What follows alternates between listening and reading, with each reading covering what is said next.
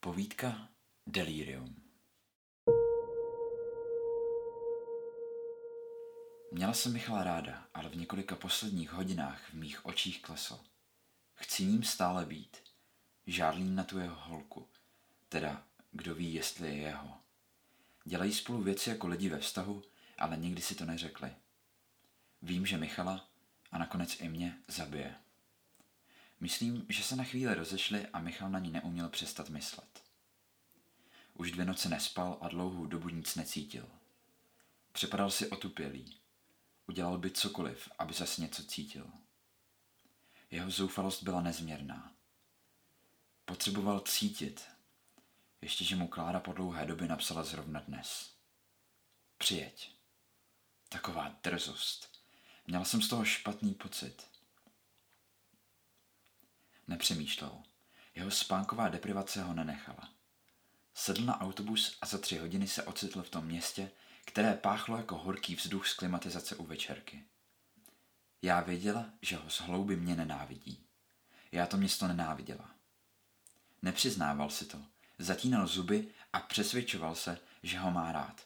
Už jen kvůli tomu, že tam existovala Klára. Při procházení nechvalně známými uličkami skoro nedýchal. Nevnímal nic vpravo ani vlevo.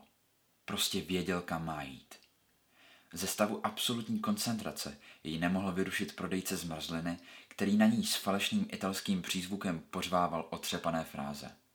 Dokonce ani srážka chodce s autem, ve které byly vidět obnažené kosti. Nevyrušilo ho nic. Zbíhaly se mu sliny a měl chuť na hořké vysvobození z ještě více hořkého světa. Potkali se v klubu s názvem Metro 13. Takový skrytý místečko skoro v centru města. Raj pro všechny, kteří chtěli něco cítit. Nikdo si nevšímal rozpadajících se židlí a stolů. Nikdo necítil plísní prolezlé, rozpadající se zdi. Budova se využívala čistě prakticky, jen jako vedlejší předená hodnota k tomu, za čím jste skutečně šli. Byl tam Michal a Klára a Patrik a David a Lucka a Martin a ostatní neznámí. A všichni už v sobě něco měli. Šlo to na nich vidět. Nechutné bytosti, které se dobrovolně udělaly ještě nechutnějšími. Michal by se na ně mohl dívat z hora, kdyby ovšem za chvíli neměl být jedním z nich. Klára to začala brát, aby zhubla. Teď je odporným chuchvalcem živoucích kostí. On si to vzal, protože si to vzala ona. Kdyby ho mohla vidět jeho matka, určitě by byla zklamaná. Někdy na ní myslel. Paradoxně kvůli ní si vzal další dávku. Potřeboval je vytěsnit ze svých myšlenek.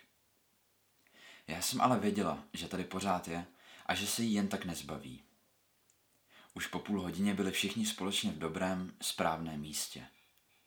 Vyšli na ulici a do jejich obnažené umírající kůže naráželo teplo neonů toho odporného města.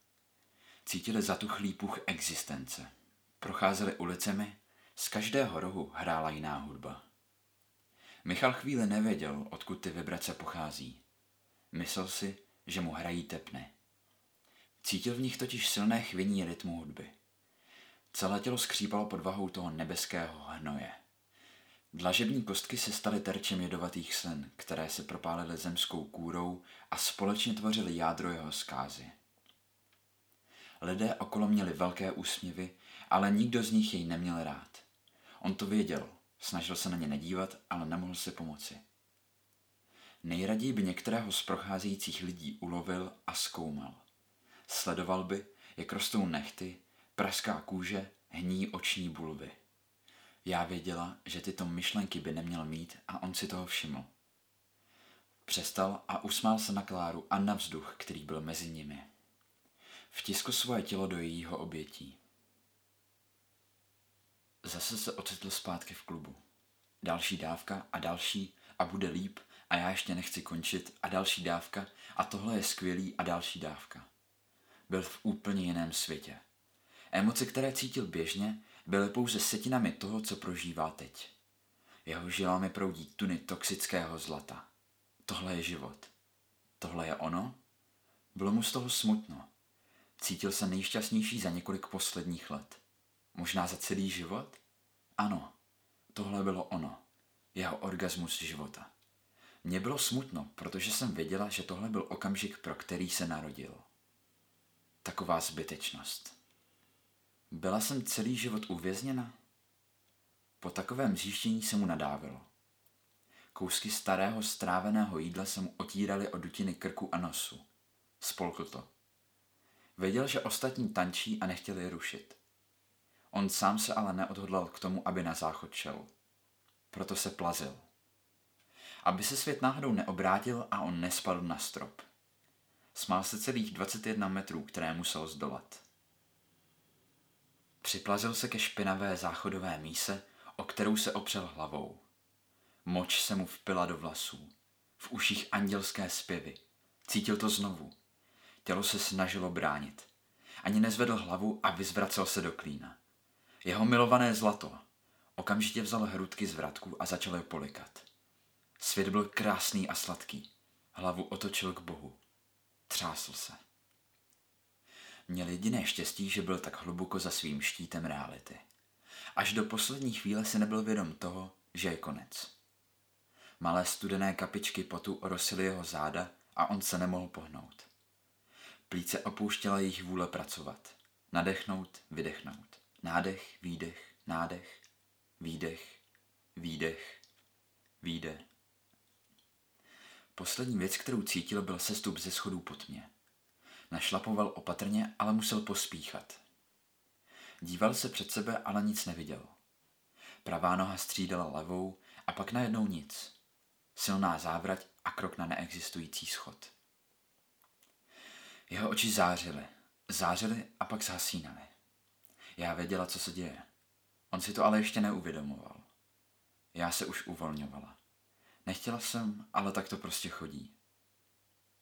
Když umíral na těch špinavých hajzlech, v kabince vedle něj to dělali nějací teenageři. Byl světí a pro toho kluka to bylo jeho poprvé. Škoda slov. Něco cítili, ale jenom díky tomu, že toho v sobě tolik měli. Další dávka a skončili by jako Michal. Stejná spermie, jako ta, ze které vzešel on sám, teď plave v bělavé kapičce, kterou na záchodové podlaze zanechali ti dva narkomani. Michalovi známí odešli z klubu asi o hodinu později. Neuvědomili si, že ho tam zapomněli ležícího, pozvraceného na záchodech. A já byla volná. Michala opustila jeho duše. Já ho opustila. Už neexistuji.